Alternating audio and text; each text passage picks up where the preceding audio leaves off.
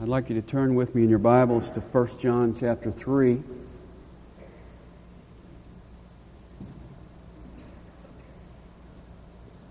When I was in college, there was a popular chorus that went like this We are one in the Spirit, we are one in the Lord. We are one in the Spirit, we are one in the Lord. And we pray that all unity may one day be restored and they'll know we are Christians by our love. By our love. Yes, they'll know we are Christians by our love. That's essentially what John tells us in verse 10 of this chapter. He says there's only really two families of people in this world there's the children of God and the children of the devil, and it's obvious who's who. And the two things that make it obvious are number one, righteousness. And we saw that last week described in detail in verses 4 to 9. And the second is love. And we're going to begin to look at that in verses 11 to 18 this morning. So the question that confronts us is how's your love life? Because the children of God will love the other children of God, and the children of the devil will not. So here's the test. It's only got one question.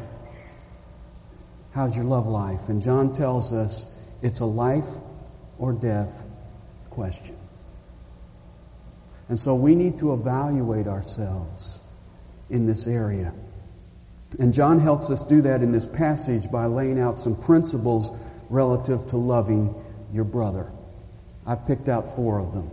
Loving your brother is foundational, objectionable, essential, and sacrificial. First of all, loving your brother is foundational. Verse 11. For this is the message which you have heard from the beginning, that we should love one another. Loving your brother is not a new message. It's not something that God just tacked on. John says, You have heard it from the beginning. It's foundational. And I think he probably means that in two senses. You have heard it from the beginning, in that you've heard it from the beginning of the proclamation of the message. 1 John 1 1 says that in the beginning we touched, felt, heard the message proclaimed in Christ.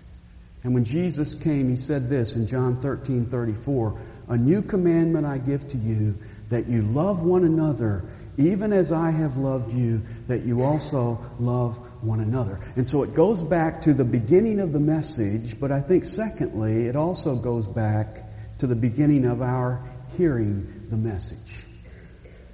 When you were first converted, you had to come to the cross of the Lord Jesus. And that's the first place you really recognized love. And when you surrendered your heart to Him, the Bible says He poured out His Spirit inside of us, and He poured out His love. And so love really begins at the point where you first truly heard the message and responded to it in Christ. That's why when Paul wrote to the church in Thessalonica, a very young church, had only been saved a few months, he said this in 1 Thessalonians 4 9. Now, as to love of the brethren, you have no need for anyone to write to you, for you yourselves are taught by God to love one another. So, when John makes loving our brother a test for genuineness among the children of God, it shouldn't surprise us because it's foundational. It's the message we have heard from the beginning, both in its proclamation to this world through Christ, recorded in the Gospels, and in its proclamation to each of our hearts in our salvation. And so, first of all, it's foundational. Secondly, it's objectionable. Verses 12 and 13. Not as Cain, who was of the evil one and slew his brother. And for what reason did he slay him? Because his deeds were evil and his brothers were righteous. Do not marvel, brethren, if the world hates you. If you love your brother, there's one thing you better be prepared for, and that is that the world will hate you. You can count on receiving opposition, persecution. It's all part of the package because loving your brother will be objectionable. If you love the children of God, then the flip side of that is that you will be hated by the children of the devil. And to illustrate that, John goes back to the classic example of Cain and Abel. And what's the first thing he tells us about Cain in verse 12? He says, Cain was of the evil one. He was a child of the devil. He was being controlled by Satan. Now, I don't think that Cain was really conscious of that. I don't think that he felt any different. I don't think he had any premonition. I don't think he got a chill up and down his spine when Satan took over. You see, I think it was a silent takeover. Much like it was with Judas when Satan entered into his heart around the table in the upper room. Much as it was with Ananias and Sapphira when Satan filled their heart to lie to the Holy Spirit in Acts chapter 5. You see, it was a silent takeover, evidenced only by the hatred that burned in his heart toward his brother. You see, every man has a spiritual lineage as well as a physical lineage. Cain and Abel had the same physical father, but Cain had a different spiritual father. Now, that doesn't mean that Satan literally fathered Cain, it means that Cain's attitudes and actions originated with Satan. Just like a child manifests the traits of his physical father, Cain manifested the traits of his spiritual father. Now, what are the primary traits of the devil? Well, speaking of the devil, listen to what Jesus said in John 8 44. He said, He was a murderer from the beginning and does not stand in the truth because there is no truth in him. Whenever he speaks a lie, he speaks from his own nature, for he is a liar and the father of lies. Jesus describes the devil and he says he is a murderer and he is a liar. Now, what did Cain do? He murdered his brother and then he lied about it. God came to him in Genesis 4 9 and says, Where is Abel, your brother? And he said, I do not know. Now, I want you to turn back to Genesis chapter 4 because I want to look a little more closely at this incident. Genesis chapter 4.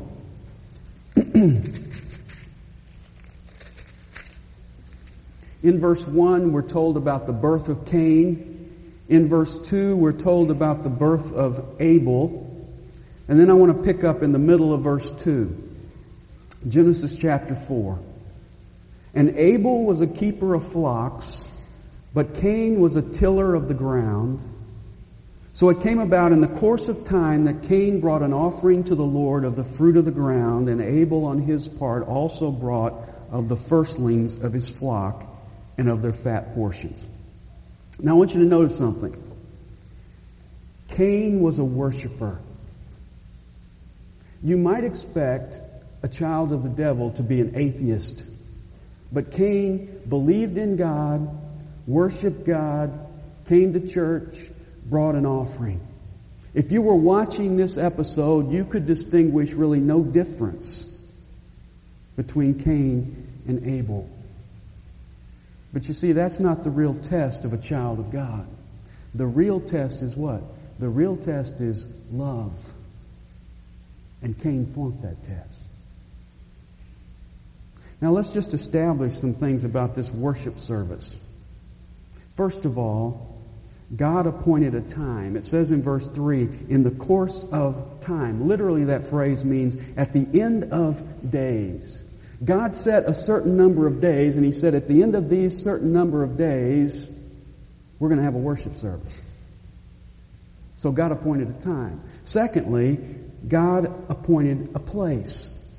it says they both came to the Lord. So God had to establish not only a time, but a place because they both came to the same place at the same time. So God appointed a time, God appointed a place, and thirdly, God appointed a way. It says they both brought an offering to the Lord. Now, if God told them to bring an offering, I have to assume He told them what kind of offering to bring. And Hebrews chapter 11 and verse 4 tells us Abel brought his sacrifice by faith. Now, to respond in faith, you have to first have revelation. God has to say, This is what I desire. This is what I want. This is what I accept. He had already made that clear to Adam and Eve. When they sinned in the garden, you remember, they covered themselves with fig leaves. And God came to them and covered them with animal skins. And in doing so, he was establishing that principle that sin requires a blood sacrifice. And so God appointed a time, he appointed a place, and he appointed a way. Abel came God's way.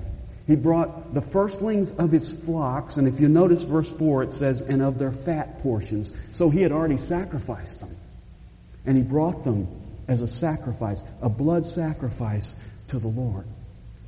Cain, on the other hand, came his own way. It says he brought, in verse 3, the fruit of the ground.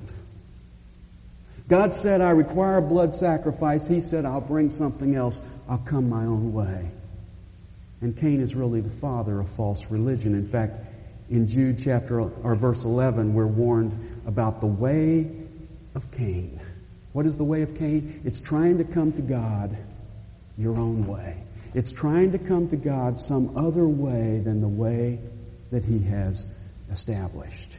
And then if you look at the end of verse 4, it says, And the Lord had regard for Abel and for his offering, but for Cain and for his offering he had no regard. God accepted the offering of Abel because he came with a blood sacrifice. He rejected the offering of Cain. Now, some people debate how he showed that he accepted them. Some say Fire came down out of heaven like Elijah on Mount Carmel to accept the sacrifice of Abel. That may be, but in this passage we'll find that the Lord is talking to them. So the Lord might have just said, I accept, I reject. At any rate, notice the reaction of Cain in the rest of verse 5. It says, So Cain became very angry, and his countenance fell. God rejected his fruit, and his countenance fell, his face fell. He began to pout, and he became angry. But you know what I love about this passage? God isn't finished with Cain. Cain's angry, he's pouting. Notice what happens next in verse 6. Then the Lord said to Cain, Here's God of the second chance. God comes to Cain, verse 6, and says, Why are you angry, and why has your countenance fallen? If you do well, will not your countenance be lifted up? God comes to Cain and says, There's still time to turn around and do it right. If you'll bring the right kind of sacrifice, I'll still accept you. And then he adds a warning at the end of verse 7 and if you do not do well, sin is crouching at the door, and its desire is for you. If you bring the right sacrifice, I'll accept you. You can turn this whole thing around, but if you refuse to, sin is like a lion crouching at the door, ready to pounce on you. And then he adds this at the end of verse 7 but you must master it. How do you master sin? How do you keep sin, which is crouching at the threshold of the door, from coming into your house and taking over? Well, it's real simple. You humbly come to God God's way. God having provided the sacrifice for sin, and you let the Lord be the master of your life in place of sin that wants to take over. And so God speaks to Cain. He gives Cain a warning, but instead of heeding God's warning, Cain listened to Satan's voice. And what did he do? He murdered his brother. Look at verse 8. And Cain told Abel his brother, and it came about when they were in the field that Cain rose up against Abel his brother and killed him. Now, this wasn't negligent homicide. This was not second degree murder. This was absolute premeditated murder. This was murder in the first degree. This was murder one. Cain plotted it, and then he pulled it off. He said to Abel, Let's go out in the field. And when they were out in the field, out of the sight of others, he rose up and killed him. But he wasn't out of the sight of God. And so verse 9 says, Then the Lord said to Cain, Where is Abel your brother? And he said, I do not know. Am I my brother's keeper? What did he say? He lied, and then he said, It's not my job to take care of my brother. It's not my job to love my brother. And John tells us that is what makes the difference between the children of devil of the devil and the children of God. That is what makes the children of the devil obvious. They don't love their brother. You say, but why did Cain have to kill Abel? I mean, did he have to say, This earth is not big enough for the two of us? Why didn't he just go somewhere else? Why did he kill him? Well, John tells us that in 1 John chapter 3. Come back to our passage. And verse 12 says, And for what reason did he slay him? Because his deeds were evil and his brothers were righteous. Now that sounds like a strange reason to kill somebody. He killed him because he was good. He killed him because he was doing the right thing, and Cain wasn't. So if I have to get inside this motive, it seems to me the motive is envy. But it's kind of an odd kind of envy. It, it's not that Cain wanted to be like Abel. He didn't want to be righteous. He loved his sin. He wanted to be evil. But he envied the, the fact that Abel had been accepted by God and he had not. And so he killed his brother. Now, when you plug this back into Genesis chapter 4, you see a progression. He started out being angry over the fact that God had rejected his sacrifice. That led to envy for his brother who had been accepted which led to hatred, which led to murder. That's the progression anger, envy, hatred, murder. So when you really look at it, Cain's real issue was with who? It was with God. He was really angry at God. He really hated God because God accepted Abel and didn't accept him the way he was. But since he couldn't get at God, he took it out on God's child, Abel. And the same principle is at work today. Look at verse 13 of chapter 3. Do not marvel, brethren, if the world hates you. Cain is the prototype of the world.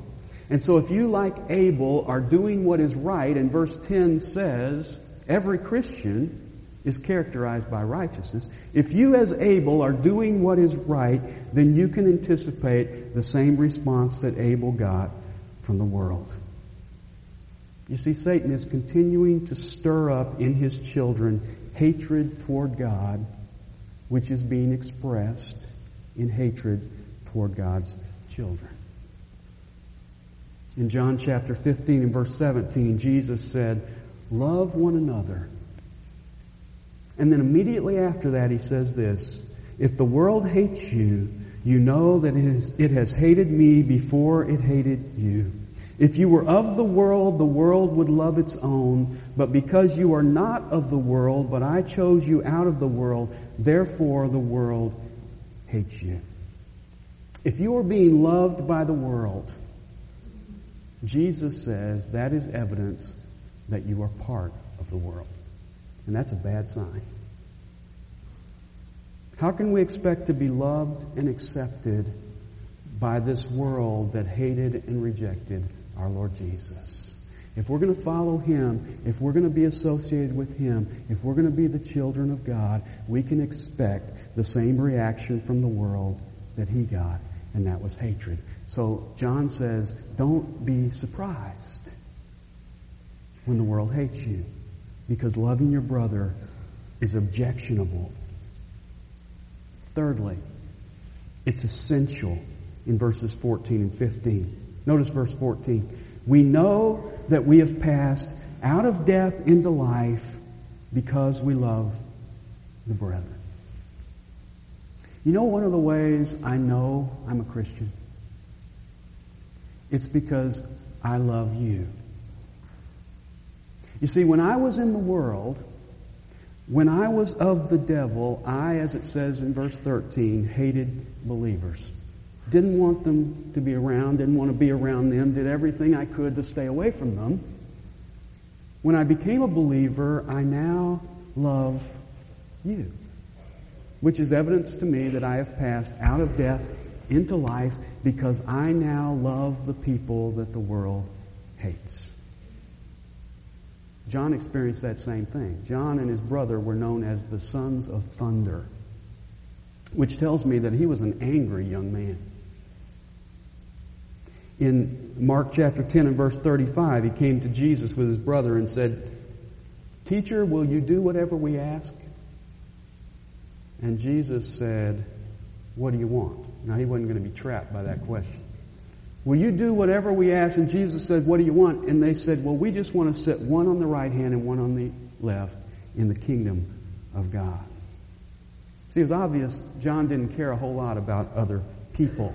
He was always one of the chief ones that was arguing with Peter about who was the greatest among the disciples. And you remember when they came to that city in Samaria that refused to receive them, John was the one who spoke up and said, Lord, do you want us to command fire to come out of heaven and consume them? So John was not a real loving guy early on. And yet later he earned the title the apostle of love. Of all the writers in the New Testament, John is the one we associate most with love. You see, loving your brother is the evidence of new life. And in contrast to that, he says at the end of verse 14, He who does not love abides in death. No matter what I say, no matter how much I may know, no matter how I may try to justify it, John says, if I don't love, I abide in death. If I don't love you, I haven't passed out of death into life. There's a, certain, there's a certain stench that goes with death. Have you ever come in a room or come somewhere and said, Something's, something died? There's a certain stench that goes along with physical death, there's also a certain stench that goes along with spiritual death, and that stench is hatred. And in contrast to that, love is the fragrance of eternal life. And then John goes on to defend his position logically. Look at verse 15. Everyone who hates his brother is a murderer. If you hate your brother, John says, you're just like Cain. You're in the same category as Cain. You are a murderer. Because when you hate someone, what are you really saying? I can't stand them. I don't want them around. And if the circumstances were right and the penalty could be avoided, I'd kill them. You see, the only thing that really keeps hatred from expressing itself in murder is the fear of reprisal. But John tells us in God's eyes, it's the same because God looks at our heart. He doesn't have to wait for our actions. In the Sermon on the Mount in Matthew chapter 5, here's how Jesus defined murder. Verse 21 you have heard that the ancients were told, You shall not commit murder, And whoever commits murder shall be liable to the court. But I say to you that everyone who is angry with his brother shall be guilty before the court. And whoever shall say to his brother, Raca, shall be guilty before the Supreme Court. And whoever shall say, You fool, shall be guilty enough to go into the hell of fire. If you're angry, you go to court. If you say Raca, you go to the Supreme Court. Raca is a word that literally means empty head or lame brain. And then he says, if you say to your brother, you fool, that's the Greek word moros, from which we get our word moron. He says, you are guilty to go into the hell of fire. You see, Jesus is redefining what murder is. And I think what he's saying to us is to be guilty of murder, you don't have to pull out a knife. To commit murder, you just have to let your anger escalate into hatred, and you'll do it with your tongue.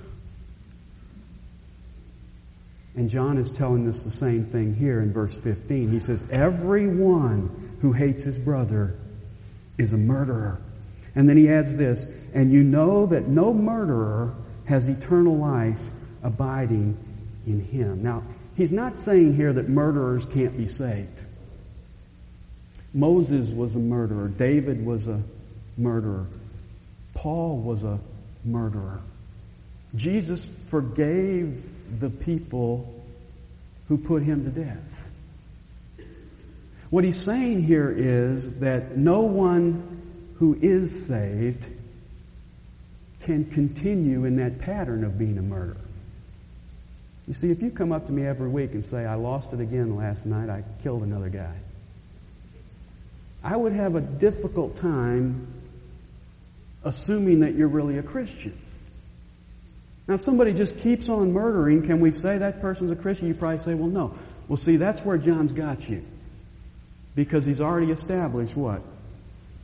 Hatred equals murder. So we say you can't be a murderer you can't continue being a murderer and be a Christian. Now you've got to plug in another thing here. Not just murder, but what? Hatred. John is saying you can't hate your brother. You can't continue with hatred toward your brother and be a Christian. Because to hate your brother is to murder your brother. What's he telling us? Loving your brother is essential. It's the evidence of God's life in me. And if I don't love my brother, I'm a murderer who abides in death. Fourth thing, it's sacrificial. Verses 16 to 18. Notice verse 16. We know love by this. Now, since love is essential, we better be clear about what it is. So, what is love? We know love by this that he laid down his life for us. To take another's life is the expression of hate, expressed in Cain. To lay down your own life is the expression of love, and that's expressed in Christ. We said it earlier. We know love by looking at the cross of Calvary. Love is what Jesus did for us. Love is sacrificing your life for the benefit of others. Love is self sacrifice. And Jesus demonstrated that ultimately on the cross. So we know love by this that he laid down his life for us, and we ought to lay down our lives for the brethren. Underline that word ought. It means we owe a debt, we are obligated. Most of us really like John 3:16. But you see John 3:16 leads to the obligation of 1 John 3:16. Because we know love by the sacrifice of the Lord Jesus, we ought to, we are obligated to, we owe a debt to lay down our lives for the brethren. Now, what's that mean? How do you lay down your life for the brethren? Well, that's real practical. That means I sacrifice my life for your benefit. I give up my interest for your interest. I voluntarily surrender the right to meet my own needs in order to meet your needs. I lay down my life. Now, if you laid down your life literally today, what would you be giving up? Well, you would give up your time, your energy, your money, your possessions, your will, your desires. John is simply saying we are to lay those same things down for the benefit of our brother. That's what love is. See, if you get home today or tonight and you make yourself an ice cream float and you pop some popcorn and uh, you know you, you get in your favorite chair and you turn, turn on the television and you're going to watch i don't know the cub cardinal game or uh, the super bowl or whatever you're going to watch and you settle in you got everything set up and the phone rings and it's me. And i say i just got stuck in a ditch. I need some of your time. I need some of your energy. I need some of your possessions. You see, at that point, you're going to find out whether you really love me or not. Because love lays down its life for your brother. And I know John means to be this practical because look at verse 17. He says, But whoever has the world's goods. Now, what are the world's goods? That would be a house, a car, a bank account, food, clothes, TV, pool table, VCR. If you've got those things, you've got the world's goods. So he says, whoever has the world's goods, most of us have the world's goods, and beholds his brother in need. Now, the word behold means to look, to notice, to observe. I like that because you can't make the excuse, he didn't ask me. John doesn't say you wait till he asks you. He says you behold, you see it, you observe. Your brother has a need. You've got the world's goods, you observe your brother has a need. And this is a particular brother with a particular need. I like this too. In verse 16, he says brethren, plural. In verse 17, it's brother, singular. In verse 16, it's to love your brethren in general. Now it gets specific and particular in verse 17. It's a brother that you see. And I think in this area we love to generalize. I like what Snoopy said. He said, I love humanity. It's people I can't stand.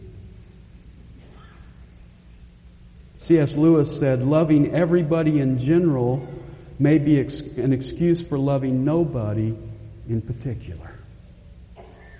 So John gets real practical here. You see your brother in need, and you've got the wherewithal to meet his need. And then he says, you close your heart against him. That word heart is actually the word bowels. And it's the, the, the reference in Scripture to your emotions, your compassion. You feel something for him, and then he says, you close. Your, you slam the door. You harden your heart against that. And John asked the question how does the love of God abide in him?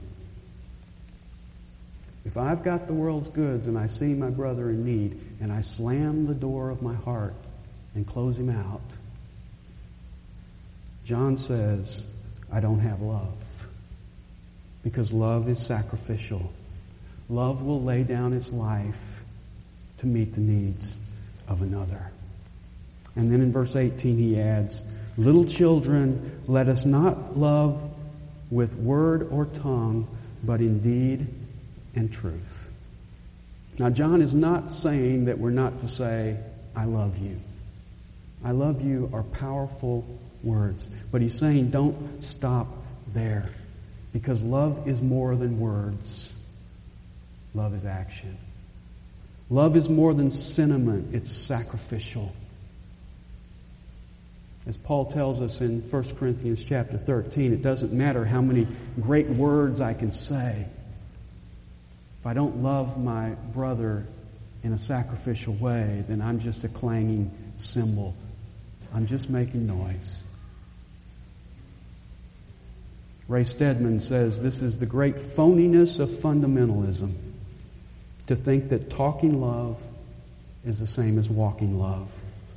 To think that being concerned enough to say something is the same as being concerned enough to do something. You know, it's easy to get involved in speculative benevolence. You ever do that? You ever find yourself saying, somebody ought to do something? Speculative benevolence. But you see, that's not love until you personally put shoe leather on it. One of the phrases we read over and over again in the, in the Gospels about Jesus is that he was moved with compassion. I love that phrase. He didn't just feel compassion and sit back and do nothing. He was moved by compassion. And when you feel compassion and you're not moved, that's not love. Love is when you feel compassion and you open the door of your heart and you respond to that compassion as God would have you respond. Compassion without action is not love because it doesn't cost you anything. You see, John is telling us that love is sacrificial.